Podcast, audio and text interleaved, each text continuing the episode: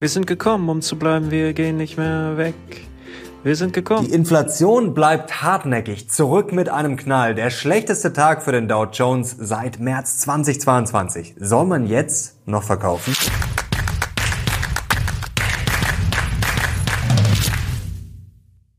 Servus Leute und herzlich willkommen in einem brandneuen Video auf meinem Kanal. Mein Name ist Mario Lochner und heute sind wir zurück mit brandheißer Aktualität. Etwas früher, denn es ist einiges passiert, Leute. Wenn ihr das feiert, dann gerne schon mal Daumen hoch, wenn ihr solchen Content schätzt. Und wir müssen auf die Inflation schauen, denn die hat negativ überrascht. Gestern der schlechteste Tag des Dow Jones seit März 2022. Und wir können mal auf dieses Meme hier schauen. Ja, das trifft's ganz gut. Wir werden sowieso von vielen Risiken schon länger verfolgt und da hat sich jetzt die Inflation ganz nach vorne geschoben. Sie ist zurück und viele machen sich jetzt Sorgen, ja, dass sie vielleicht noch stärker zurückkommen könnte. Ist das jetzt das entscheidende Risiko? Die Frage werde ich euch beantworten. Ich habe etwas umgeschichtet. Eine Sache aus meiner Sicht muss man jetzt fast machen und ich habe eine ja, sehr spannende Sache zur Inflation, die ich euch verraten muss. Und jetzt legen wir los. Ja Leute, es war gestern eine kalte Dusche, eine Watschen. Schauen wir mal drauf. Tatsächlich der schlechteste Tag für den Dow Jones seit März 2022, auch der Russell 2000, der breite Index mit vielen kleineren Aktien ordentlich abgesoffen. Schlechtester Tag seit Juni 22, natürlich auch S&P 500 und Nasdaq ordentlich im Minus und nicht nur Aktien sind ordentlich gefallen, sondern auch Anleihen wurden ordentlich abverkauft, weil so ein bisschen natürlich die Zinstendenz nach oben geht. Kommen wir gleich dazu, schauen wir drauf. 4,3 Prozent ist jetzt die Rendite wieder. Da seht ihr mal diesen steilen Anstieg der zehnjährigen Staatsanleihen. Die Rendite vor kurzem waren wir noch bei unter 3,9 Prozent. Jetzt dann dieser steile Anstieg. Steil angestiegen ist auch der WIX, die Volatilität, kann man auch mal drauf schauen. Da sind wir jetzt über 15, das ist jetzt noch äh, kein äh, Panikausschlag, wo man sagen muss, um Gottes Willen, aber ihr seht schon, wie ordentlich das angezogen hat. Und dann hatten wir tatsächlich gestern den schlechtesten CPI Day, also wenn die Inflationszahlen rauskommen, einmal im Monat ist das ja so, für den Vormonat, also Gestern am 13. Februar kamen die Zahlen für Januar raus und das war der schlechteste CPI-Day seit September 2022. Hier seht ihr es, das ist schon ordentlich. Und selbst die ARD hat gestern getitelt, schwerer Rückschlag für die Wall Street. Jetzt die Frage, was ist denn da eigentlich passiert? Ja, es gab eine negative Überraschung bei der Inflation. Wie gesagt, die Zahlen für Januar kamen raus für die amerikanische Inflation am 13. Februar am Dienstag und es waren 3,1 Prozent. Die Erwartung lag etwas niedriger. Hier können wir mal schauen, was die Banken vorab geschätzt hatten.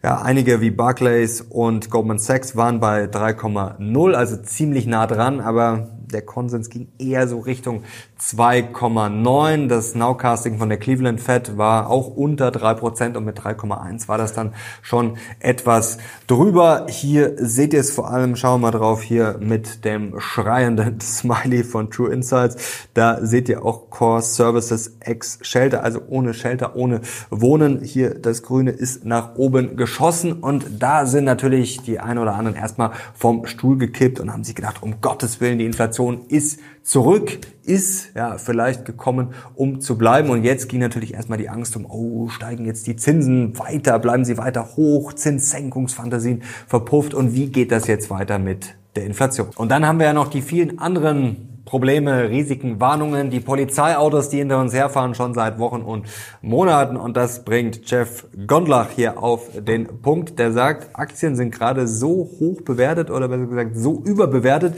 wie ja, Anfang 2022. Danach ging es massiv runter. Da ist natürlich auch einiges passiert. Die Inflation natürlich und auch Ukraine, Russland und Co. Aber er sagt, PI, also KGVs und Kursbuchwert, das ist ja alles massiv überbewertet ungefähr wie damals, nur der Unterschied, damals waren die Zinsen noch im Keller und jetzt sind sie mehr als 500 Basispunkte höher. So Leute, jetzt schauen wir da mal ganz nüchtern drauf und kommen zum Motto Kirche im Dorf lassen Nummer eins. Und dieses Meme, finde ich, bringt es hier ganz gut auf den Punkt. Ihr seht links die 3,1% Inflation im November, da hatten wir auch 3,1%.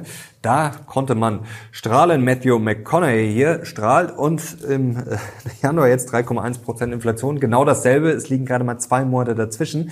Aber damals war es positiv. Jetzt soll es sehr, sehr, sehr negativ sein. Schauen wir uns mal die Entwicklung an. Hier seht ihr es nochmal und hier seht ihr diese 3,1 Prozent im Januar und die Entwicklung, also auch die 3,1 Prozent links rüber im November. Und die Novemberinflation, wann wurde die verkündet? Natürlich etwas später, so wie jetzt äh, Mitte Februar die Januarinflation, wurde die Novemberinflation Mitte Dezember verkündet, am 12.12., .12., um genau zu sein. Und da waren es 3,1 Prozent. Was ist danach passiert? Dann kam die Fed, Jerome Powell war dovish und danach haben wir eine ja, ziemlich starke Rallye gesehen. Und da seht ihr schon, wenn man das einfach mal so ein bisschen einordnet, wenn man ein bisschen in den Rückspiegel blickt, dann schaut man darauf vielleicht schon ein bisschen entspannter. Kirche im Dorf lassen Nummer zwei. Kommen wir zur Tagesschau ARD Schlagzeile zurück. Oh, harter Tag, harter Schlag für die Wall Street Zinssenkungsfantasien vom Tisch.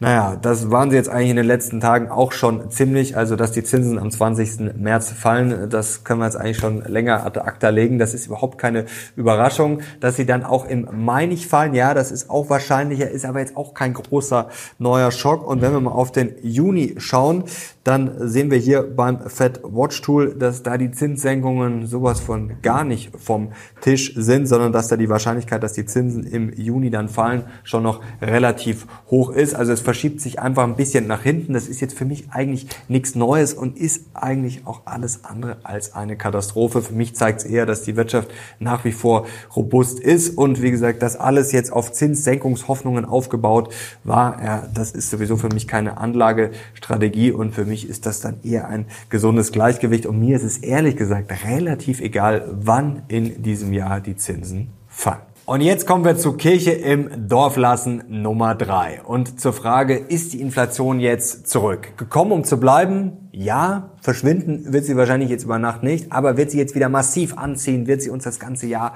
verhageln? Sind wir bald wieder bei 3,5, 4 oder 5 Prozent? Erstmal ganz locker reiten. Es war jetzt mal nur ein Datenpunkt. Für mich ist das einfach nur Noise und das ist jetzt halt auch mal eine ganz gute Abkühlung. Es werden natürlich jetzt weitere Datenpunkte folgen. Das will sich die FED ja auch anschauen, wie sich das jetzt entwickelt. Am 12. März kommen dann die nächsten Inflationszahlen für Februar und wenn wir mal auf Trueflation schauen, wenn wir auf Echtzeitdaten schauen, dann sieht man schon, dass man jetzt erstmal kein feuchtes Höschen kriegen muss, denn da sind wir bei 1,39 Prozent. Und das Spannendste jetzt an diesen Januar-Inflationszahlen, man kann sich da natürlich jetzt alle einzelnen Kategorien anschauen und rauf und runter rechnen. Das Spannendste ist, dass es eine Art Januar-Effekt gibt. Das haben wir auch im Vorjahr gesehen, dass die Inflation da negativ überrascht eher nach oben ausfällt. Schauen wir mal auf Goldman Sachs.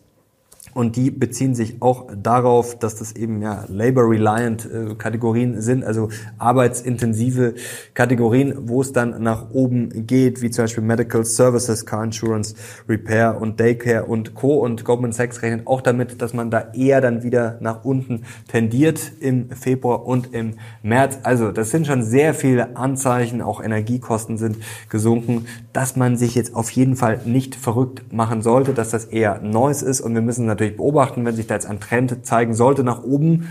Wenn das passieren sollte, dann wäre das wahrscheinlich eher negativ. Aber wie gesagt, das ist jetzt erstmal ja, ein Jahresstart, der schlecht ist, aber der jetzt auch ja, erklärbar ist. Und deswegen mache ich mich da nicht verrückt. Wenn wir aufs Nowcasting schauen, die Februarzahlen, was da gerade erwartet wird, da liegen wir jetzt bei 3,06. Das wurde jetzt auch schon nach oben korrigiert. Also ich sehe da schon eher ja, Überraschungspotenzial dann nach unten. Nicht bei den Kursen, sondern bei der Inflation. Kommen wir zur entscheidenden Frage. Jetzt verkaufen kann es jetzt richtig rumpeln? Rumpeln kann es natürlich, denn erstens Februar saisonal jetzt nicht unbedingt die beste Phase.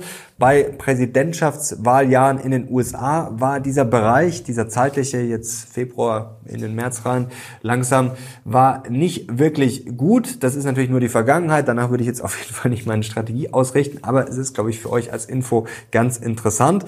Und deswegen sage ich jetzt ganz klar, wichtig, keine Anlageberatung. Ich sage nur, was ich mache. Ja, Cash sollte man auf jeden Fall haben aus meiner Sicht. Wenn jetzt jemand noch gar kein Cash aufgebaut hat, dann ist das jetzt vielleicht mal eine Gelegenheit, bei irgendwas, was komplett durch die Decke gegangen ist, mal Gewinne mitzunehmen. Ich habe jetzt auch noch mal ein bisschen Gewinne mitgenommen, zum Beispiel bei Microsoft, Amazon, auch bei Walt Disney zuletzt, der wieder besser gelaufen, habe ich ein bisschen gestutzt. Das ist für mich auch eine Art Rebalancing. Und zwar habe ich das Ganze jetzt nicht in Cash umgeschichtet, sondern in Anleihen. Da habe ich ja vor kurzem verkauft, Gewinne mitgenommen bei unter 3,9 Prozent bei der Rendite und jetzt sind wir bei 4,3 Prozent. Deswegen habe ich jetzt meinen Anleihebestand aufgestockt, ein bisschen Gewinne mitgenommen und ich habe jetzt exakt 10 Prozent Cash und fast 10 Prozent Anleihen, weil immer wieder die Frage kommt, wie bist du da aufgestellt? Also 10 Prozent Cash und knapp 10 Prozent Anleihen. Und um genau zu sein, es sind US-Staatsanleihen und mit verschiedenen Laufzeiten, also Kurzläufer, auch ein bisschen mittlere und dann auch Langläufer, weil da immer wieder Fragen dazu kommen. Leute, ich hoffe, das hat euch weiter geholfen. Ich werde es jetzt natürlich weiterhin beobachten und ganz wichtig natürlich, ja, wenn jetzt Rücksetzer kommen sollten und das kann ich auf jeden Fall nicht ausschließen, ja,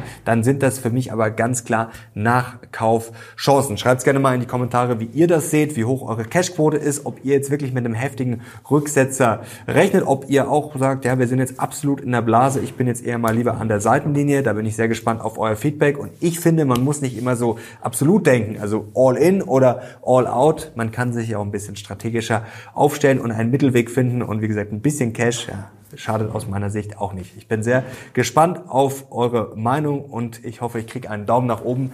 Danke euch fürs Zuschauen, ich bin jetzt raus, bis zum nächsten Mal. Ciao.